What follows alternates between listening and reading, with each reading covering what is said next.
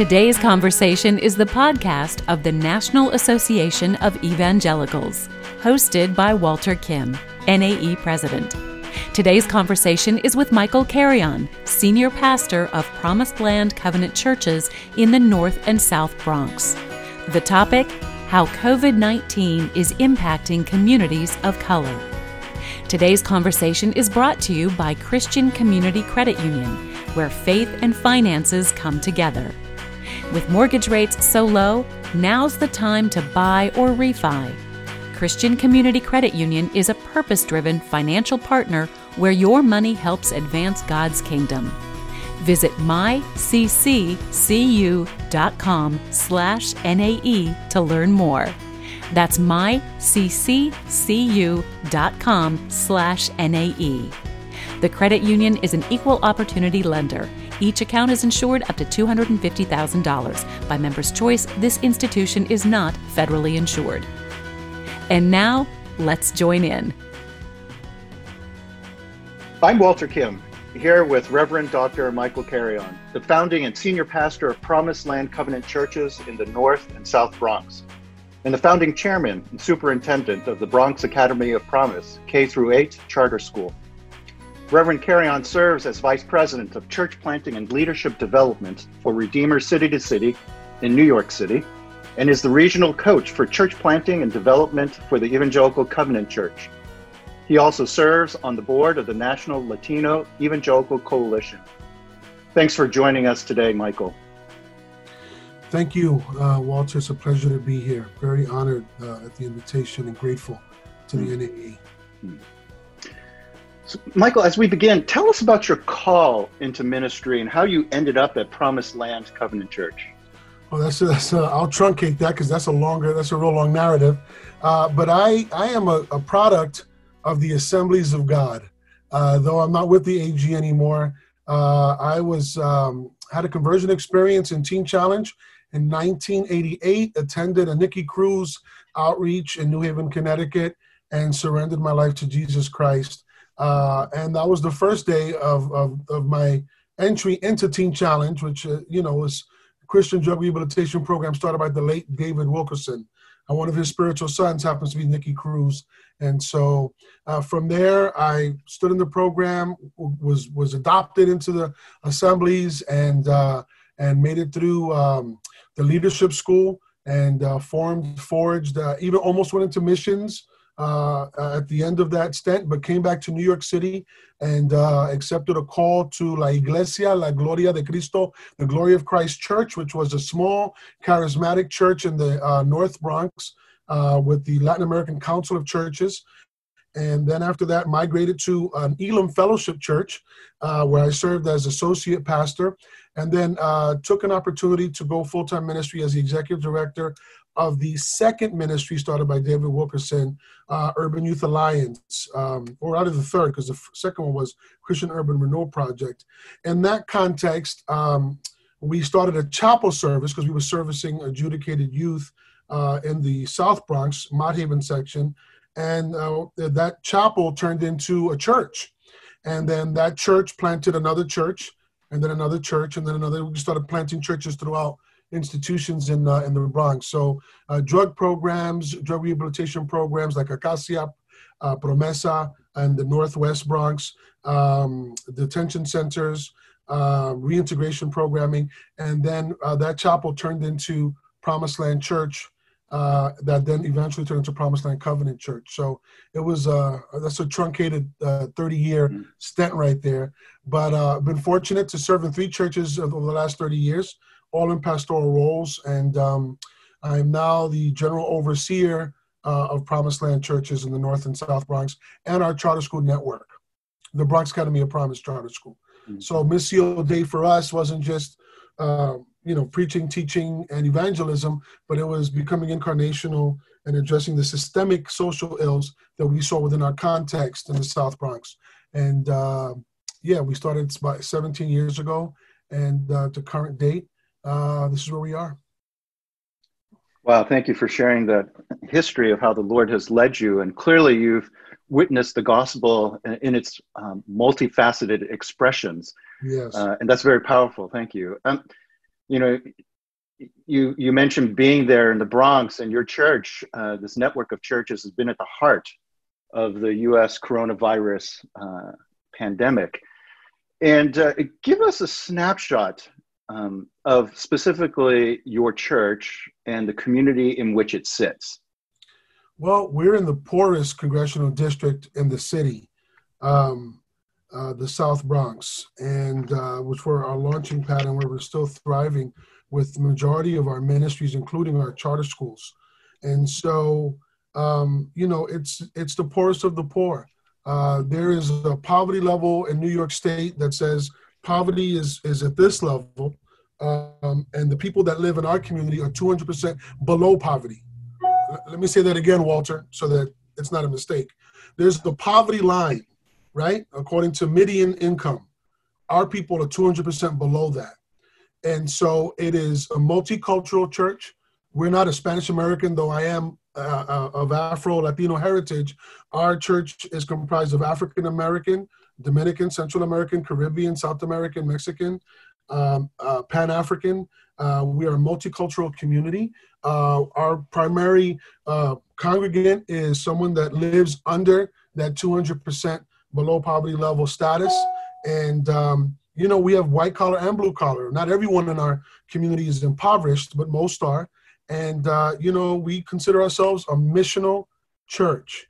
And so we function and we think and we express ourselves in those in those regards. Uh, mission means movement. And so we are all over the South Bronx, uh, loving the unlovable and touching the untouchable. I mean, that's how we see a crystallized call to be the, the church. And so the COVID virus happens launches, and you know the narrative was out um, that it would be uh, targeting at first these more mat- more mature states folks, uh, the persons that are a little bit more up in age. So you know the first wave of info was watch the elderly, watch those that are, uh, but that wasn't our experience, Walter. When the COVID dropped in April, uh, well, really before that, it was really the first in like February, but we didn't catch it, unbeknownst to us, until March, April, and then that was just it. It just it just hit us left and right. Primarily because our people are underserved, under resourced, and have no access. They're the unhealthiest. They're the most damaged by um, uh, asthma and respiratory issues in the city. Uh, they're impoverished. Illiteracy, you know, social ill, it runs rampant. So all of that to say, the backdrop and context of this pandemic hits our community in context well, there was already other types of storms and tsunamis that were hitting us. So doing ministry in a context like that is very complex. Now COVID hits. And so as you can imagine, this brought us to our knees. So did these uh, diagnoses, uh, did the deaths um, happen around the same time? How did this specifically unfold oh, in sure. your community? I had just returned from speaking at a conference and we were getting, well, I was in Orlando, Florida, and I was coming back to New York from the Exponential Conference, and I I uh, I, I, landed. I went home, and I started hearing all of this. You know, it hadn't it wasn't real to me as of yet. And then, uh, say on a Wednesday, I got a phone call from our from our principal. Listen, COVID just hit the school, and I said, "What hit the school? COVID." And uh, unfortunately, we, our first casualty was not was not a, a, an adult; it was a child uh, who had stated that they their, their side had hurt, uh, and the mom takes her her baby boy, 11 year old, to the hospital, and uh, two days later he's gone. Walter, two days later he's gone. So uh, they call the school. Then I call as of as of course we're very tight. We have 800, almost a thousand kids, uh, but you know it's a real tight knit community. Uh, and I mean to, to, deal with that, you know, I, I seminary graduate, done post grad work uh, seminaries prepared me for a lot, but it did not prepare me to deal with that. Mm-hmm. Um, and it broke me to hear this woman screaming and crying, compounded with the fact that the siblings of this young man are in second, third, and fourth, fifth grade in our school. The very next day after he passes Walter, all of his siblings report to the virtual classroom. And when the teachers, our teachers ask them, why? Why don't you take time off? No, this is what our brother would want. Mm that broke me, man. That broke awful. So if that wasn't bad enough, the next day I go sleep. I, I barely can sleep. The next day, early in the morning, I get a phone call, uh, and then we get our first adult um, casualty, and it's one of the mothers of our church who started with us, founded, uh, co-founded the church, and I just started screaming. I mean, you could hear me screaming outside uh, as I was, no, no, this this can't be. Um, and that was about April 4th, 5th. And then after that, every other day, Walter, it was a call. It was a call. My father's in the hospital. My mother's, we had one scenario where the mother had passed away. The father was going into ICU, and now the older, mature son has it. Entire families uh, and you know, social distancing isn't a reality in the on the margin space, and so people are living on top of each other. You know, you have project buildings. There's 19 floors. There's two elevators. There's two staircases. There's no such thing as social distancing in a situation like that. And so these people are using the same elevator, same stairs. The entire building is getting it. Um, and so it's, it's just horrible. And the, the, the, the more impoverished communities, that's how they live, very close together. This is a city. It's very dense and it's, it's, it's it was very difficult. So one death after another. At one point, Walter, uh, I, I, was scared to pick up the phone because I, I, I, didn't want to, I couldn't, you know. And then the entire month of April, I felt like I didn't sleep because I could. These are people you marry. These are people that you bury, that you baptize. I didn't have the opportunity to hug them, to embrace them, to say goodbye. I've got leaders in our church saying, "I just kissed my dad, and now he's just gone." And so, how do you, how do you, you know, and then compound insult to injury, if you want to use that as a frame, people were dropping off their loved ones at hospitals, and they were so overwhelmed that the, the person would pass in ICU, and then they could not find the remains. So now people are losing their loved ones that they just got word passed, and it takes two or three days to find them because of the overrun uh, morgue within the hospital. Um, and that's been the pattern. That's been the pattern. We've not been doing a good job in advertising it, but what hit national news uh, recently was there was a, a, funeral parlor had two U-Haul trucks. Literally, I mean, if you can imagine this, two U-Haul trucks with a hundred remain, hundred people uh, remains of people in the U-Haul truck because there was no more any room in the freezer, and the funeral parlor was totally packed out. People are dropping off caskets and putting it in front of the funeral parlor. Um, funeral parlors overrun. They just is so, and then we're seeing things that we haven't seen in like hundred years. Um, just, just, just, just. I've never seen anything like it, and and it, it was so heartbreaking. You would think in all of our technology and all of our knowing, we would have been more prepared for this, but this thing came in so quickly, and we were so lackadaisical with it. And the you know, call it Western ignorance, call it whatever you want, but this thing came in and it just hit us, and. uh 15 people have, have died in our church, and um, and the report that came out initially was 13. Two more passed after that, and we still have people that are sick. Some many are recovering now, so there's a resilience. There's a resilience happening. You know, um, people are getting healthier. Masks and, and social distancing, shelter in place is helping, but but Walter, it's uh, it's it, unbelievable, unbelievable. Michael, um, as a fellow pastor, as a fellow Christian, as a fellow human being, my heart breaks along with you and what your church has endured, what your community has endured. Uh, I, I, truly am heartbroken over that. You know, and yet, this this moment is it's not just isolated to this moment. Oh, yeah. It's actually connected to long term inequalities in our country. Absolutely. What, how do you process that? You know, how, how does this COVID 19 expose in your mind the, the inequalities? Oh, absolutely. Let me tell you, this has been, in one respect, this has been the great equalizer because hmm. we're all suffering the same issue. If you're in the in the New York City uh, context, or you're an epicenter. Anyone that's dealing with this disease the way we are across the globe, we are in the same space with some similar tensions. But I would say uh, uh, on one side is the equalizer, on the other side, it has revealed very clearly and succinctly that there is a tale of two cities, there's a tale of two churches. There's the majority dominant culture, which was able to seamlessly has less casualties, less issues, less um, economic tsunami uh, uh, ramifications than the other city or the other church that has high death toll, high positive uh, diagnoses, and massive layoffs. So the economic inequality is blatant and clear.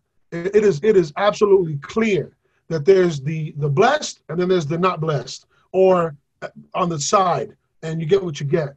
Most of the people that are in our communities are frontline workers. They're working triage. Those that are still working.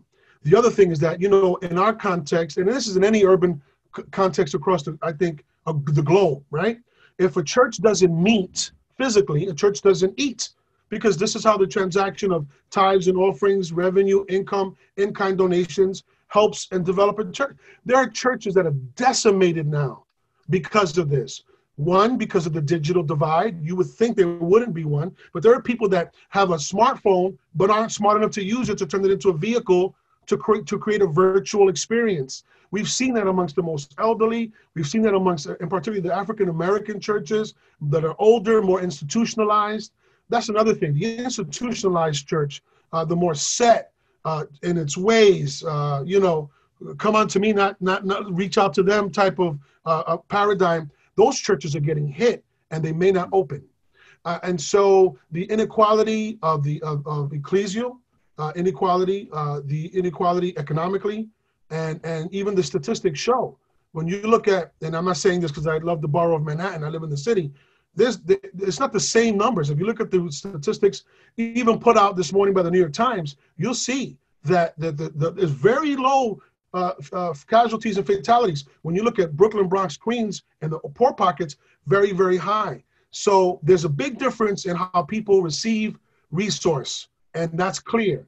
And the decisions to how those resources are dished out is a legislative issue. And so the church is going to take a prophetic stance and how to, to speak to this because it's not socio-political or social gospel issue. It's a theological issue. Uh, we are to, uh, uh, we're Imago Dei, we should be caring for the poor. We cannot have a selective hermeneutic about Matthew 25, right? He says, he says, when you came to me, right? He said, he says, um, when I was hungry, you fed me. When I was naked, you clothed me, right? People want to take the text, speak, talk about the the goats and the and the sheep, and forget the fact that you know he wants us to love the the foreigner and the refugee. Clearly, you see a huge gap uh, in that regard. So there's a lot of room for the church to grow, and I don't think we're going to go back to church as usual, Walter. This has decimated, I think, and deconstructed paradigms at a level where we have to rethink our ecclesiology and our missiology. I think the micro movement, the minimalist movement, the first century paradigm in the book of Acts, that's where the church is going to be at post COVID. Uh, mm. If we can get to post COVID, uh, mm. you know, just just just just my thoughts on that. But yeah, no. to, to, your question, the inequalities are, are, are, tangible, very visible. Thank you, Michael, for sharing some of these um, prophetic thoughts. Very insightful. And the long-term ramifications. Uh, what do you think are some of the long-term ramifications on communities of color? You've mm-hmm. already mentioned some of the, the need for change, mm-hmm. microchurch changes of uh, theological perspective, ecclesiology, and so forth. Are there other long term issues on communities of color that you want to bring our attention to? Absolutely. I think that we're going to have to really look at our educational system. You know, we are involved with the district, the U.S. Department of Education. Our charter school, thanks be to God, is a, is a high performing, one of the, the, the top performing in the poorest communities. To God be the glory for that. But when you think about how the USDOE responded to the virtual learning need in light of not being able to gather at the schools, education is the key and the bridge over much of the social ills we see amongst the impoverished.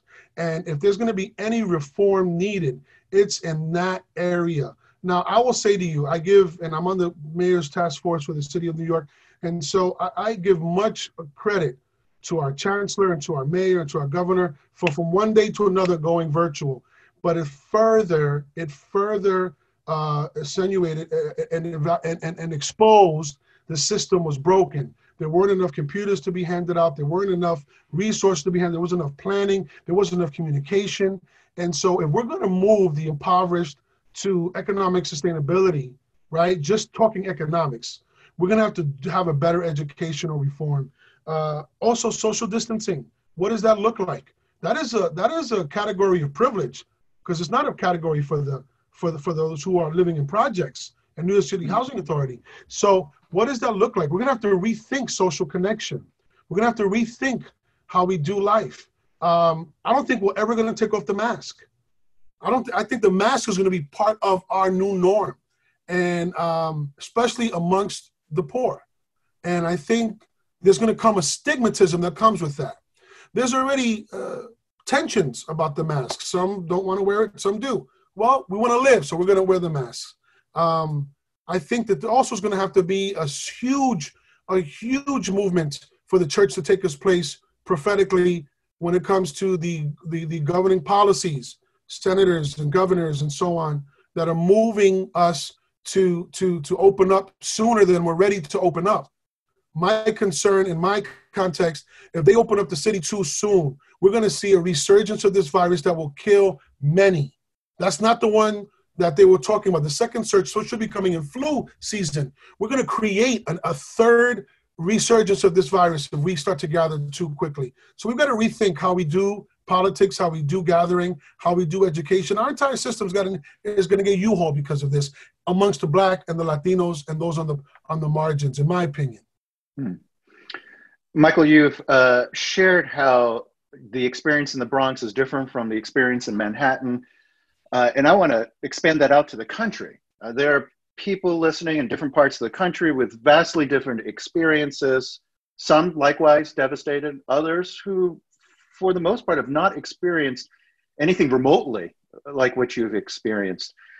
Are there ways Christians can identify with brothers and sisters who are facing greater hardships? What, what would be meaningful for you uh, to know or hear from churches, church leaders whose experiences have actually been much more stable and secure? I would say please look at some of the real news that's out there. Look at denominations like the Church of God in Christ. 30 of their bishops were taken out by this virus, right? 30 of their bishops. 30 of their bishops that live in African American communities and do African American um, socialization in their context. Church, to, because it's a traditional African American denomination and a pioneer, look at that, the ramifications of that. Look at the New York Lutheran Synod, right, who lost 100 members in one church alone from this. There is statistical data that proves, even though you don't see it in your community, there's nobody wearing masks in your community, please research. And if you don't trust any news media, call these denominations yourself and seek first to understand before you dismiss this as uh, uh, uh, uh you know some sort of ploy from the left to move you know the center or whatever. You know do the research and seek first to understand. You know the bible teaches us we mourn with those who mourn. We weep with those who weep. And a, and a christian a believer uh, of any no matter what your culture this is what the bible calls us to be a people of love and so, how could we not weep with the mother, with Rachel, who will not be comforted because her children are no more? How can we be okay with babies dying from this from this disease? How could we be okay with, with, with, with family members getting lost in the system? How could we be okay with this? We should, we're not supposed to be okay as the people of God. Uh, and this is how you will know us our love for one another. I don't have to understand you um, uh, uh, and be in your place to to to mourn and to lament loss with you, right? Um, and and I think that uh, uh, you know I'm of Latino heritage, and and you have a different heritage, uh, Walter. If you cut both of us, we're both going to bleed red. Imago Dei, looking at each other. Please remember, please remember uh, that we are all made in the image of God, and we should we should be concerned with all who suffer. The Bible teaches us this. Jesus teaches us this. Hmm. And so that would be my admonition. Research. Look it up. It's hmm. it's not just one pocket. It's not just New York City. It's all over the globe. And that's in one way I think I was equalized us. There's a lot of research you can learn and get uh, that would give you context uh, to, to better engage with those uh, who are suffering while you're not. And I would also caution this, Walter. I think this is important to say. This is a moving disease. This migrates. Eventually, it will get to you. It, and it's indiscriminate. It, it, doesn't, it doesn't matter how old you are, how young you are. This is what I've seen in my, in my mission context. This is an indiscriminate disease. it will get you wherever you are. So it just hasn't gotten there yet. Be mm-hmm. ready, be prepared. In the course of this conversation, you've touched on a range of things that um, this pandemic has really unearthed in terms of inequalities and challenges. Uh, what are some of the practical ways in which your church is responding to the emotional and mental health issues uh, oh. within your church and community? Praise be to God. You know, I come from an extensive social uh, work background. Uh, and I have a theology of therapy, Walter. you know what I'm saying? Mm. And so for the last several months, for the last nine weeks, 10 weeks, we've had uh, CSWs, LMSWs, therapists, uh, crisis and grief loss counselors come in, speak to our entire leadership, speak to our entire congregation, and unpack a theology of grief, loss, and times of uncertainty, right? I have been intentional about having practitioners and licensed credentialed social work therapists come in to help us own our emotions. We have a tendency, especially within the evangelical community, to hurry up and keep moving. You know, we want to be supermen and women in the faith, and we can't. We've got to learn what lament is. We've got to own our trauma, own our emotions. God gave us emotions to process. We can sometimes become super religious, right? And then run through in the name of Jesus. And no, you can't do that. You have got to process what you're going through. So I would say uh, what we've done is we've been intentional, and I would say it's going to take an interdisciplinary approach to bring and nurse the church back to health. Lectio Divina, the sacred text, as well as social theory that helps us, uh, CBT, cognitive behavioral therapy, that helps us own and then move and then mature as we allow Christ to live through us, as we're letting Him mold us, as He's the potter and we're the clay. Um, and a lot of churches traditionally have challenges with that. They think just pray it out. Wait a minute. Uh uh-uh. uh Yeah, there's certain things that you can pray out, but there's certain things you have to talk about and process. And in the process, you get healing. In the process, you get deliverance. In the process, you get transformation. And so that's what we've seen. People have gotten strong. They haven't gotten better, Walter, but they have gotten stronger in our church. In the backdrop, since we started that series of creating a missional healthy culture in a context of pandemic. That is uh, amazing to hear the ways in which you're engaging the whole person. Yes. With this power of the gospel. It's amazing, but uh, it's got to be exhausting. Oh I mean, what has it been like for you and other pastors at your church to minister during challenging times like this? Well, I'll tell you, you know, and I stated this at one point. I felt the first two weeks, Walter, I I I've never suffered from depression, so I didn't know how to name it. I, I didn't know what it was, but I had this like dark cloud just come upon me, and I felt like I was choking. And Walter, I, I didn't sleep I, I couldn't sleep no matter what, you know, and I, I started to feel guilty because uh, I couldn't function the way traditionally seminaries teach us to love our people, to love our parish, to be amongst our folks. We can't do any of that. The traditional methodology of love and support, the, the ministry of presence, I couldn't provide that. And so I felt inadequate. I felt like a failure. And I had to go to therapy. Uh, you know, every great social worker has a social worker that they speak to, that they process with. And I'm in the Evangelical Covenant Church. I'm a member of the ordered ministry. I'm a covenant pastor. And so ultimately, you know, I have a spiritual director. I connect with that person often and I throw up on them. And then I have a therapist out of Alliance School of Therapy, uh, uh Alliance School of Counseling, a professor mentor that knows me for 30 years, has mentored me, and doesn't respect me that much. This is the key with therapy you got to get a therapist that doesn't respect you, Walter. You know what I'm saying? So they don't, you know, I'm not Reverend Doctor anybody to him. I'm Mike. And he says, Mike, you're selfish, you're self-centered, you're struggling. Da, da, da, da. You know, you need somebody to talk to you straight.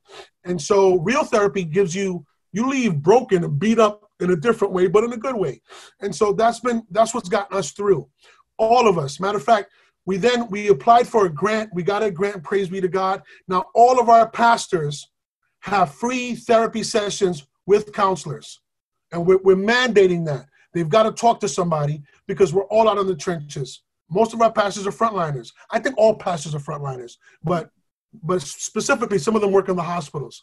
And so it's been draining. It's been hard. I, I am now coming, it's now for the last two weeks, I'm able to sleep through the night, Walter. Now, over the last two weeks, I can sleep through the night and not wake up like, uh, you know, broken.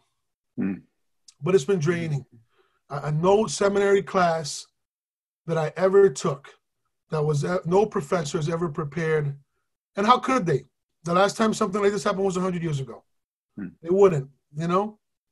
You cannot you cannot tell a person who just lost their baby. Redaction criticism will help you with this. Hmm. Exegesis, how you know that, that's you can't appropriate that, you know. And I didn't have the construct, the theological construct to meet because I myself was in shock. That's the complexity about this, Walter. You've got to provide care while you're caring for yourself. Truly, I understand Nouwen when he speaks about wounded healers. Now I, am gonna tell you, I took that class to product update. Professor Ramadan. Now I understand Nouwen when he speaks about we are wounded healers, hmm. and that's what we are. And so, yeah, Michael, as you were talking, wounded healers. Uh, that was exactly the phrase going through my head as you were just talking. And so to hear you use that term, that's powerful. So you've talked about the need uh, for processing. You yourself have gone through that. Uh, clearly, you're encouraging your staff and other pastors to go through that. Are there other practical tips that you would give uh, to those in leadership who themselves are experiencing vicarious trauma? Yeah. I would say talk about it. One thing that we've noticed uh, in our sessions is that if you come from a family of origin where there was already underlying trauma that was never de- dealt with, that resurges in this. It almost awakens things. And a lot of our folks have been articulating that sort of, I didn't realize, but now I know and now I own. So any any leader that's providing trauma or experiencing that, find a place to center, find a person to speak to, find a place to rest you know, pastors, we never punch in, we never punch out. We just don't. We just keep going. We're so unhealthy. We are so unhealthy, Walter. We don't know how to turn it off. We don't know how to read our Bibles without finding a sermon for them. We got to find a sermon for us. And in this time, your devotional time and place before God, this is where you find restoration and the shadow of the Almighty. You got to get into the shadow. And in the shadow, there's a therapist, the Holy Spirit. And surrender and I'm not talking about religiosity, I'm talking about surrender and talk to somebody and then look for joy. You know, I've seen weeping enduring, Walter. I'm looking for joy. I'm looking for joy in the stories and the narratives of churches that are experiencing revival. I'm looking for joy in the narratives of churches that are rethinking and reimagining their church, their ecclesiology, and launching missional communities. I am finding joy in people getting out of the ICU and off of the uh, uh, the uh, the breathing tube. I'm, I'm I'm looking for joy in people getting jobs, and we're in the middle of a depression, and um, the church is hurting. The church is bruised in New York. everybody's hungry uh, this this weekend we're going to be putting out. Uh, we got a small grant. We're putting out thousands of dollars of food, just because people are hungry. Walter, families, and uh, it's it's it's fighting it's fighting the trauma, but it's also fighting the economic, fighting the reality of how do you find peace when you're physically fighting a virus and then you're worried about being evicted, and then you're worried about feeding your children, and then you're worried about you better get into you better get into the shadow of the most high. You better find refuge in God and stay connected. That's the other thing. We isolate. I would encourage people who have suffered trauma, connect, connect, connect. Accountability, accountability, accountability, connect. Amen. You know, it, it, it's clear that you are developing a theology of suffering in real time here. Yeah. So, h- how would you give to us your understanding of hope, your theology, your ecclesiology in this time of deep suffering? I would say that everything that I just stated gives me hope, just a little bit more, a little injection of hope. I know that God's providential reign is secure. I know that I can sit in confidence that though my body fail, my soul, my spirit is in the hands of Jesus forever. I have this assurance, this blessed assurance, that what God has said to me is true. And let God be true and every man a liar. My hope is in Christ. My hope is in Christ. What has kept me through this, what has kept me in 30 years of ministry and the poorest congressional district in the United States, has been I've seen too many resurrections by the hand of God not to believe that He can He can't get me through this season. My hope has been when I look behind me and I think about my mother went to, to jail for seven years and my father went to jail for 22 years and i worked in the same jail that my parents served in. That's hope. That's resurrection power. When i think about my own addictions and he saved me and delivered me i remember the god that freed me from my egypt. And that's hope he is the god that's above all in all and even this no matter how ugly and horrific it seems will work together for good because he is hope. So I've not always been able to see him and hear him in this season, but I hear him and see him here. Hmm. And I remember when I have fallen to pieces, Walter, and I have done that a lot lately. When I have fallen to pieces, I remember where I was. I remember the mercies extended to me. I remember my father's last breath when he says, I know to whom I have trusted my soul. When my mother says, I'm going with Jesus, I remember the faith of my father. I remember the faith of those before me. That's my hope. Mm. That's my hope. My, Michael, thank you. Thank you for sharing your heart in this way. I want to conclude by just saying a word of blessing. Amen. May the Lord bless you and keep you. May the Lord make his face to shine upon you and be gracious to you. May the Lord turn his face towards you and give you peace. Amen. Amen. Our guest on today's conversation has been Reverend Dr. Michael Carrion, Senior Pastor of Promised Land Covenant Churches in the North and South Bronx. I'm Walter Kim, and on behalf of us all, very special thanks to Michael. The National Association of Evangelicals is where we use influence for good. Today's conversation is one of many ways we connect and represent evangelical Christians in the United States. To discover more NAE topics and resources for you and your church, please follow along on Twitter at NA Evangelicals or on our Facebook page for the National Association of Evangelicals. And sign up for our email list when you visit our website at nae.net.